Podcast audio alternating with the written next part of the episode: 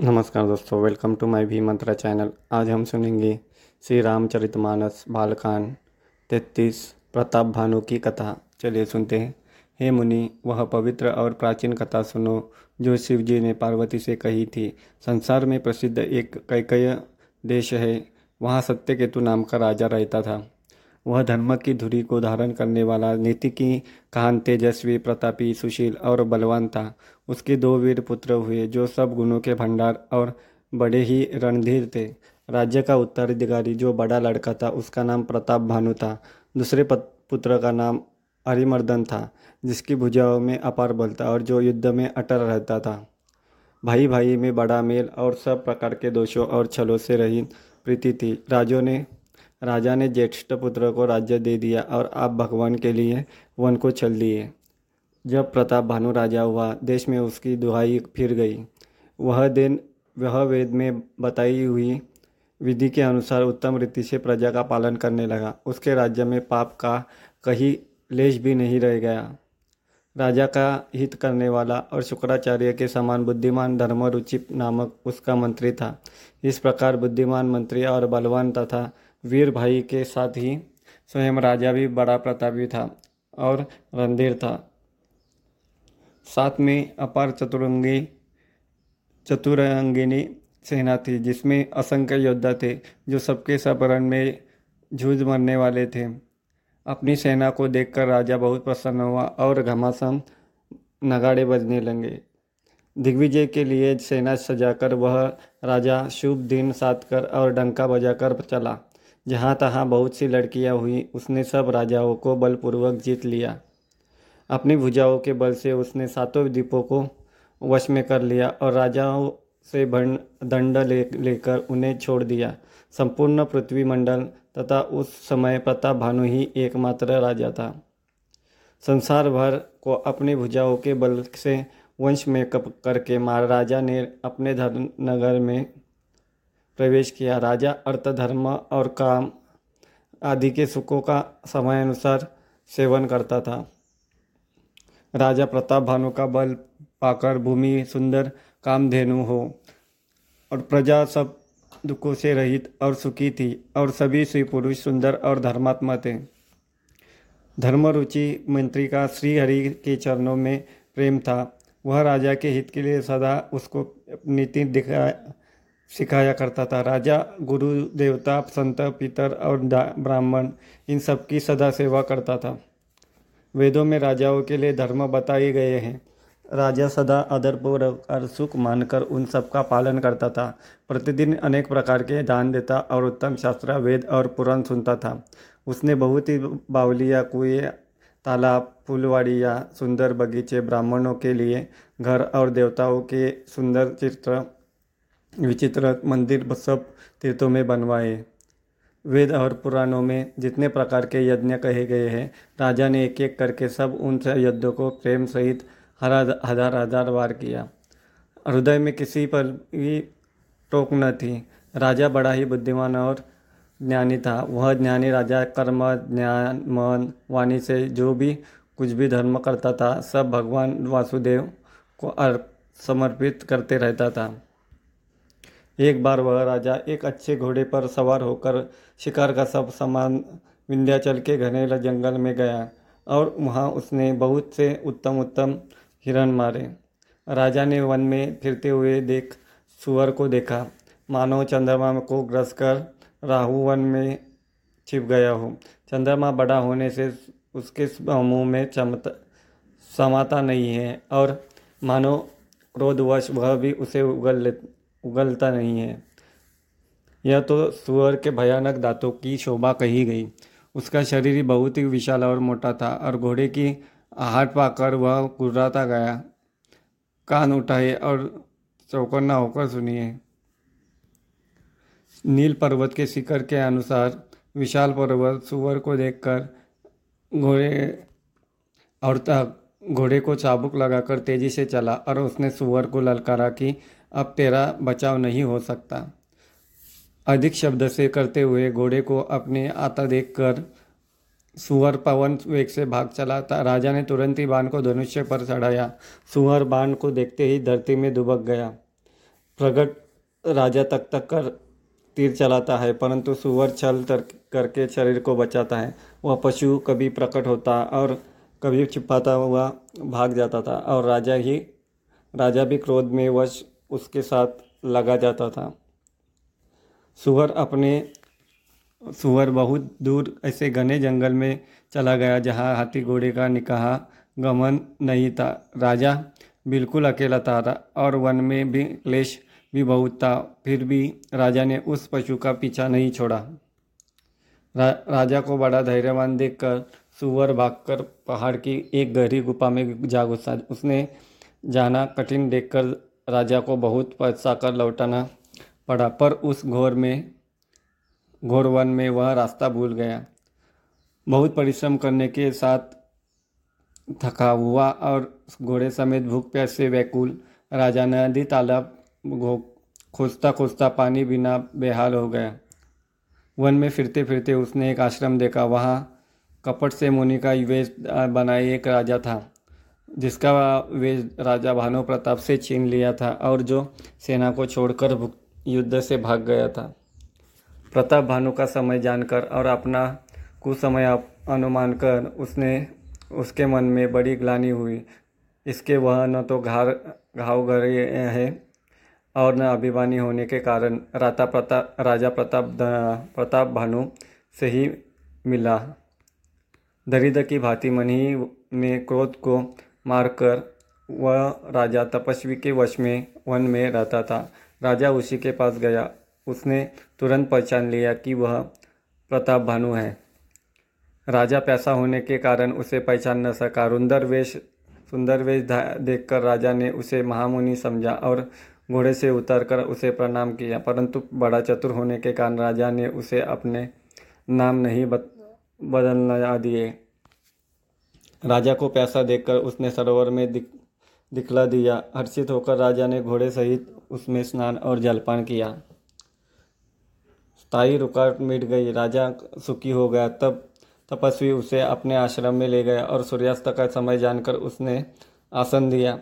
फिर वह तपस्वी कोमल वाणी से बोला, वाणी से बोला, को, तुम कौन हो? सुंदर युवक बोला, जीवन की परवाह न करके वन में अकेले क्यों फिर रहे हो? तुम्हारे चक्रवर्ती राजा के लक्षण देखकर मुझे बड़ी दया आती है। हे मुनीश्वर, सुनिए, प्रताप भानु नामक एक राजा है। मैं उसका मंत्री हूँ। शिकार के लिए फिरते हुए ये राह भूल गया है। बड़े भाग्य से यहाँ आकर मैंने आपके चरणों में दर्शन पाए हैं। हमें आपका दर्शन दुर्लभ था। इसमें जान पड़ता है, कुछ भला होने वाला है। मुनि ने कहा, हे तात अंधेरा अंधेरा हो गया, तुम्हारा नगर यहाँ से सत्तर योजन दूर है। हमें आपका दर्शन दुर्लभ था इसमें जान पड़ता है कि कुछ भला होने वाला है। हे सुजान, सुनो, घोर अंधे का, अंधेरी रात है, घना जंगल है, रास्ता नहीं है, ऐसा समझकर तुम आज यही ठहर जाओ। सवेरा होने, होते ही चले जाना। तुलसीदास जी कहते हैं, जैसी भव्य भवितव्यता होती है, वैसे ही सहायता मिल जाती है। या तो वह आप ही उसके पास आती है या उसको वहाँ ले जाती है। हे नाथ, बहुत अच्छा। ऐसा कहकर और उसकी आज्ञा सिर चढ़ाकर घोड़े को वृक्ष से बांधकर राजा बैठ गया। राजा ने उसकी बहुत प्रकार से प्रशंसा की और उसके चरणों की वंदना करके अपने भाग्य की सराहना की। फिर सुंदर कोमल वाणी से कहा, ही प्रभु, आपको पिता जानकर मैं चिड़ाई करता हूँ। हे मुनीश्वर, मुझे अपना पुत्र और सेवक जानकर अपना नाम विस्तार से बतलाइए। राजा ने उसको नहीं पहचाना, पर वह राजा को पहचान गया था। राजा तो हृदय हृदय, शुद्ध हृदय था और वह कपट करने वाले चतुर था। एक तो वैरी, फिर जाति का क्षत्रिय, फिर राजा। वह चल बल से अपना काम बनाना चाहता था। वह शत्रु अपने राज्य को सुख को समझ के दुखी था। उसकी छाती आवे की आग की तरह सुलग रही थी। राजा के सरल वचन भी कान कान से सुनकर अपने वैर को याद कर वह हृदय में हर्षित हुआ। वह कपट में डुबोकर बड़ी व्यक्ति के साथ कोमल वाणी बोला, वह अब हमारा नाम भिकारी है, क्योंकि हम निर्धन और अनिकेतन हैं।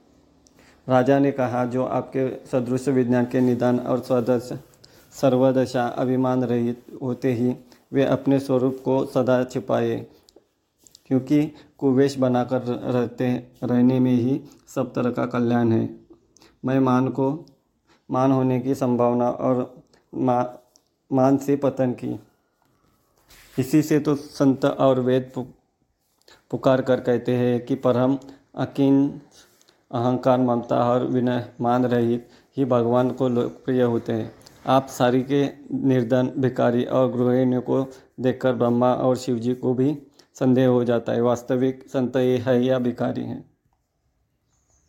आप जो हो, सो हो। मैं आपके चरणों, कमलों में नमस्कार करता हूँ। हे स्वामी, आप मुझ पर कृपा कीजिए। अपने ऊपर राजा की स्वाभाविक प्रीति और अपने विषय में उसका अधिक विश्वास विश्वास देखकर सब प्रकार से राजा के अपने वश में करके अधिक स्नेह दिखाता हुआ बाला, हे राजन, तुम सुनो।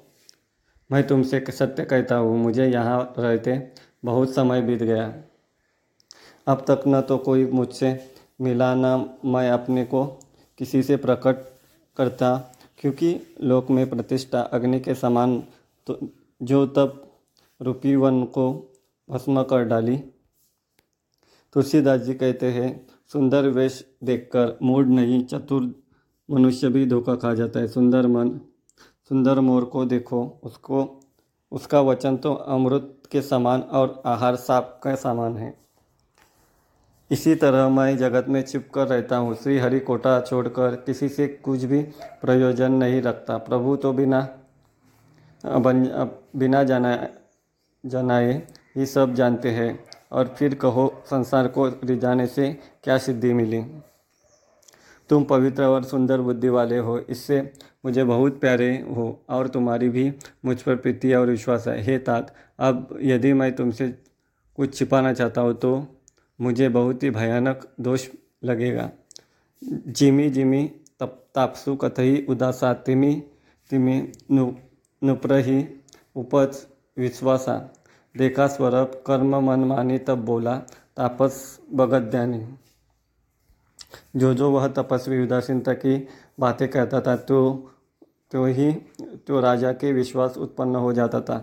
जब उस बगुले की तरह ध्यान लगाने वाले मुनि ने राजा को कर्म और मन और वचन से अपने ये वश में जाना, तब वह बोला, हे भाई, हमारा नाम एकंतु है। यह सुनकर राजा ने फिर भी फिर सिर नवाकर मुझे अपना अत्यंत अनुरागी सेवक अपने अप, अपने नाम का अर्थ समझाकर चाहिए। जब सबसे पहले दृष्टि उत्पन्न हुई थी तब तभी मेरी उत्पत्ति हुई थी। तब से मैंने फिर दूसरी देह नहीं धारण की। इसी से मेरा नाम एकंतु है। हे पुत्र मन में आश्चर्य मत करो। ताप से कुछ भी दुर्लभ नहीं है। तब के ही बल से विष्णु संसार का पालन करने वाले बने। तप ही के बल से रुद्र संहार करते हैं। संसार में कोई ऐसी वस्तु नहीं जो आपसे न मिल सके। यह सुनकर राजा को बड़ा अनुराग हुआ। तब वह पुरानी कथाएँ कहने लगा। कर्म, धर्म, अनेकों प्रकार के इतिहास कहकर वह वैराग्य और ज्ञान का निरूपण करने लगा। सृष्टि की उत्पत्ति, पालन स्थिति और संसार की अपार आश्चर्यधारी कथाएँ उसने विस्तार से कही। राजा सुनकर उस तपस्वी के वश में हो गया और तब वह उसे अपना नाम बताने लगा। तपस्वी ने, राजा, जान राजन मैं तुमको जानता हूँ, तुमने कपट किया, वह मुझे अच्छा वह मुझे अच्छा लगा। हे राजन, सुनो, ऐसी नीति है कि राजा लोग जहाँ जहाँ अपना नाम ही कहते हैं, तुम्हारी वही चतुराई समझकर तुम पर मेरा बड़ा प्रेम हो गया है। तुम्हारा नाम प्रताप धेनु है और महाराज सत्य के तो तुम्हारे पिता थे। हे राजन, गुरु की कृपा से मैं समझ सब जानता हूँ, पर अपनी समझ कर कहता नहीं। हे तात, तुम्हारा स्वाभाविक सीधापन, प्रेम, विश्वास और नीति में निपुणता देखकर मेरे मन में तुम्हारे ऊपर बड़ी ममता उत्पन्न हो गई है, इसलिए मैं तुम्हारे पूछने पर अपनी कथा कहता हूँ। हे दया सागर मुनि, आपके दर्शन से ही चारों पदार्थ मेरी मुट्ठी में आ गए तो भी स्वामी को प्रसन्न देखकर मैं वह दुर्लभ वर मांगकर शोक रहित हो जाऊँ। मेरा शरीर वृद्धावस्था, मृत्यु और दुख से रहित हो गए हो जाए। मुझे युद्ध में कोई जीत न सके और पृथ्वी पर मेरा और एक कल्प तक एक छत्र अकंटक राज्य हो। तपस्वी ने कहा, हे राजन, ऐसा ही हो, पर एक बात कठिन है, उसे भी सुन लो। हे पृथ्वी के स्वामी, केवल ब्राह्मण कुल को छोड़कर भी तुम्हारे चरणों पर सिर नवाएगा तप के बल से ब्राह्मण सदा बलवान रहते हैं। उनके क्रोध से रक्षा करने वाला कोई नहीं है। हे नरपति, यदि तुम ब्राह्मणों को वश में कर लो तो ब्रह्मा, विष्णु, महेश और तुम्हारे अधीन हो जाएँगे। ब्राह्मण कुल से जो ज़बरदस्ती नहीं चल सकती, मैं दोनों भुजा उठाकर सत्य कहता हूँ। हे राजन, सुनो ब्राह्मणों के शाप बिना तुम्हारा नाश किसी काल में नहीं होगा। राजा उसके वचन सुनकर बड़ा प्रसन्न हुआ और कहने लगा, हे स्वामी, मेरा नाश अब नहीं होगा। ही कृपा निदान प्रभु, आपकी सेवा से मेरा सब कल, समय कल्याण होगा। एवं वस्तु कहकर एवं कुटिल कपटी मुनि फिर बोला, तुम मेरे मेरे मिलने तथा अपने राह भूल जाने की बात किसी से कह दोगे तो हमारा दोष नहीं है। हे प्रताप भानु, सुनो, इस बात का इस बात के प्रकट करने से अथवा ब्राह्मणों के शाप से तुम्हारा नाश होगा और किसी भी उपाय से, चाहे ब्रह्मा और शंकर भी मन में क्रोध करे, तुम्हारी मृत्यु नहीं होगी। सत्यनाश, नाथ, पद, ग्राही, नोप, भाषा, द्वीप, गुर, कोप कही को राखा। राज, राजा ने मुनि के चरण पकड़कर कहा हे स्वामी सत्य ही है ब्राह्मण और गुरु के क्रोध से कहिए कौन रक्षा कर सकता है? यदि ब्रह्मा भी क्रोध करे तो गुरु बचा लेते हैं पर गुरु से विरोध करने पर जगत में कोई भी बचाने वाला नहीं है। यदि मैं अपने आपके कल कथन के अनुसार नहीं चलूँगा तो मेरा नाश हो जाए। मुझे इसकी चिंता नहीं है। मेरा मन तो ले प्रभु। हे प्रभु एक ही डर से डर रहा है। ब्राह्मणों का शाप बड़ा भयानक होता है। वे ब्राह्मण किस प्रकार से वश में हो सकते हैं? कृपा करके वह बतलाइए। हे दयान दीन दयालु आपको छोड़कर और किसी को अपना, मैं अपना हितु नहीं देखता। हे राजन, सुनो, संसार में उपाय तो बहुत है, पर वे कष्ट साध्य है, कठिनता से बचने में आते हैं, और इस पर भी सिद्ध सिद्ध हो या ना हो, उनकी सफलता निश्चित नहीं है। हाँ एक उपाय बहुत बेहद सहज है, परंतु उसमें भी एक कठिनता है। हे राजन, वह युक्ति तो मेरे साथ है, मेरे, पर मेरा जाना तुम्हारे नगर में हो नहीं सकता। जब जब से पैदा हुआ हूँ, तब से आज तक किसी के घर में अथवा गाँव नहीं गया। परंतु यदि नहीं जाता हूँ तो तुम्हारा काम बिगड़ता है। आज यह बड़ा असमंजस आ पड़ा। यह सुनकर राजा कोमल वाणी से बोला, हे नाथ, वेदों में ऐसी नीति कही है। बड़े लोग छोटों पर स्नेह करते ही अपने पर्वत अपने सिरों पर सदा त्रुण को धारण किए कहते हैं। अगाध समुद्र अपने मस्तक पर फेन और धारण करता है और धरती अपने सिर पर सदा धूलि को धारण करती है। ऐसा कर कर राजा ने मुनि के चरण पकड़ लिए। हे स्वामी, कृपा कीजिए, आप संत है, दिन दवा दयालु है। हे प्रभु, मेरे के लिए इतना संकट, इतना कष्ट चाहिए। राजा को अपनी अधीन जानकर कपट में प्रवीण तपस्वी बोला, हे राजन सुनो, मैं तुमसे सत्य कहता हूँ। जगत में मुझे कुछ भी दुर्लभ नहीं है।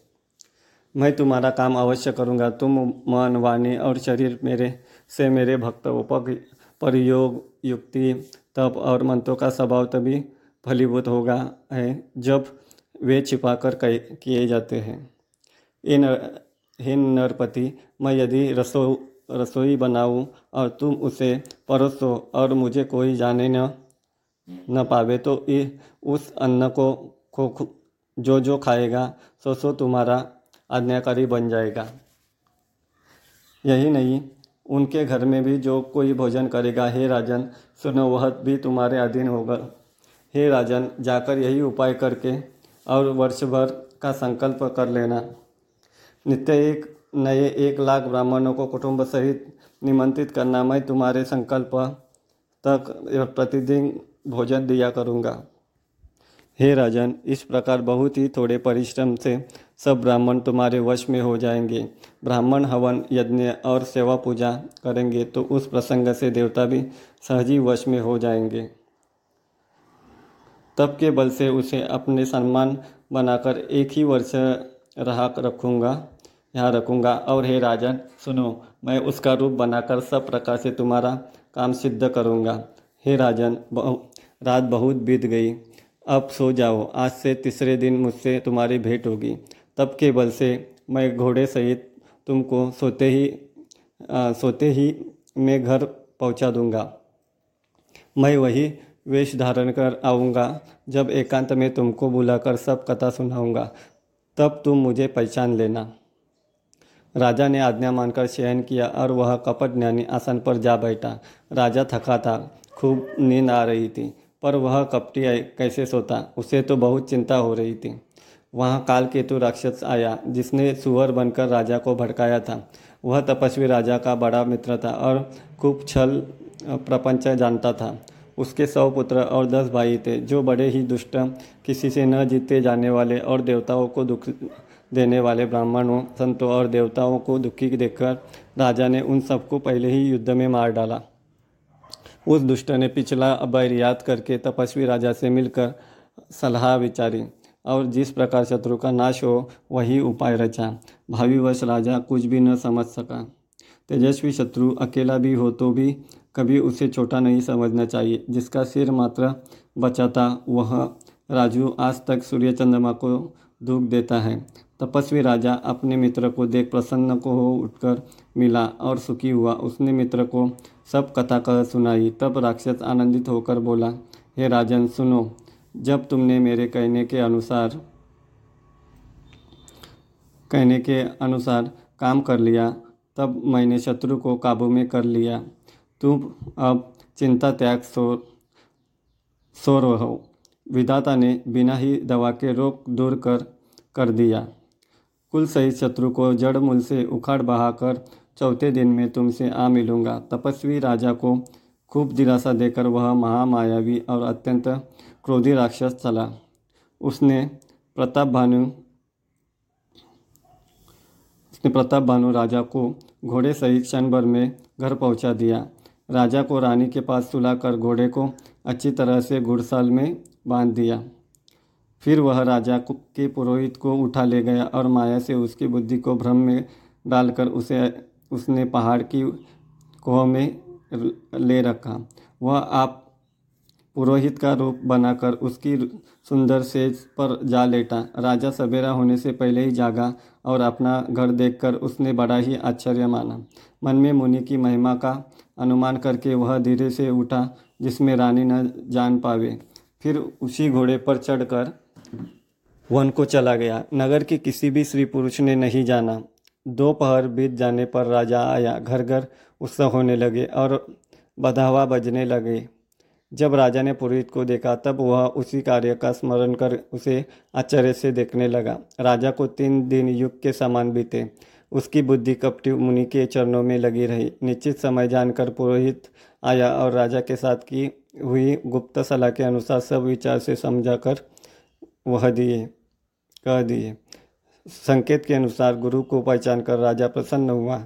भ्रमवश उसे चेत न रहा। उसने तुरंत एक लाख उत्तम ब्राह्मणों को कुटुंब सहित निमंत्रण दे दिया।